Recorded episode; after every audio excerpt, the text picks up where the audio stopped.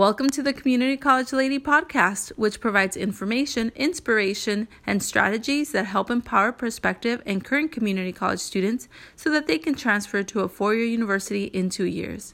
Hi, y'all. Thanks for listening. I'm Elizabeth Flores, the Community College Lady, and today I want to talk about mentors and why they matter. What's a mentor? Uh, a, a guide, basically, right? A person who will tell you what's coming up, give you input, give you feedback, and really kind of set you up for success, help to set you up for success. So why do they matter? Why do mentors matter? Mentors matter because they provide a glimpse of what can be reality for you in the future, especially and in particular as we think about transfer and community college. So mentors basically have insights and tips for you that you can take advantage of. And this is especially important for first-generation students who may have the full support of their parents and loved ones, but not the guidance, right? Because their parents didn't go to college. And so while they're in full support of their sons and daughters and their, their children continuing their education and higher education, they will not be able to say, hey, go here, go there, talk to this person, talk to that person, because they haven't been in college. And so mentors can fill in that role of guide, right? And can say, hey, go here, go there, go talk to this person, right? So who's the mentor? A counselor can be a mentor, a teacher can be a mentor, a family member can be a mentor, a community member can be a mentor, a church member can be a mentor if you go to church, a coworker can even be a mentor.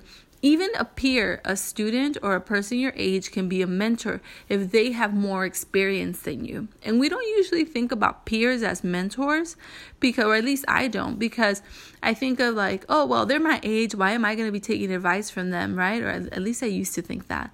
But now I realize, no, they can be my age, but they can have they can have a lot of different experiences than me, or just be a step ahead of me, so that if they're that step ahead of me, they can provide feedback to me as to what's coming up, especially on the transfer journey.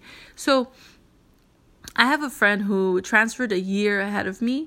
And as I saw him going through the process, I was like, oh, I'm going to have to do that. I'm going to have to do that. I'm going to have to watch out for that. I'm going to have to watch out for that. And even though I didn't call him my mentor and he wasn't in that official role, role I know that I learned so much from him, and in a way he was my mentor, right? Because I got to see, oh, okay, so I'm going to have to fill out that application when I transfer. I'm going to have to get some letters of recommendation ready.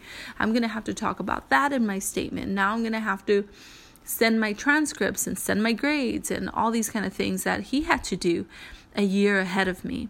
So he kind of became my mentor, even though I didn't give him credit for it, nor did I realize that he was being my mentor at the time. So your peers and students in your class can be your mentors as well.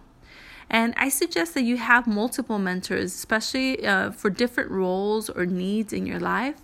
Because mentors, you know, aren't one size fits all. Like, you might need a mentor that really knows about transfer and that experience, but you also might need a mentor that is more about helping you find that school life, work life balance, and maybe someone else can help you with that. Or you might want to advance in your career while you're at community college, and someone at work could be your mentor for that, right? So multiple mentors, I always encourage people to have multiple mentors for that reason, because you have different aspects or different parts of yourself that you want to develop. And as an add-on, I'll say that mentors can be short-term or long-term, official or unofficial, right? It's important to just build that relationship. Whether you need a mentor for a short time, like let's say a year, right, or two, and just someone to help you transfer, or over the long period of time where not only will they follow you or guide you through community college, but once you transfer, maybe even into career and so long and so on, and you might not be in contact with them as much as you were in the beginning, or you might not be in contact with them as much in the beginning as you will be later, but however that looks like, as long as you keep in touch, you still have that mentoring relationship, right? So I really, really, really encourage you to take time to start a mentorship relationship today. And maybe in another episode, I'll talk about how to do that, right? Because people wonder, like, how am I supposed to do that? Well, I don't have time for that today, but I will be talking more about mentorship and what that looks like, and, and what you can do with that and how to wield that power. All right?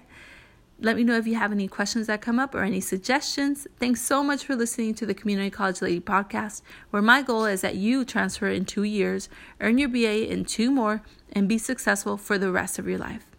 Help me reach ten thousand people this year by subscribing and reviewing, because I know that I want to serve as many people as possible. And by you recommending me and having other people listen, that means I can serve as many people as possible this year. Until next time, remember that you are deeply loved, safe, and worthy of greatness.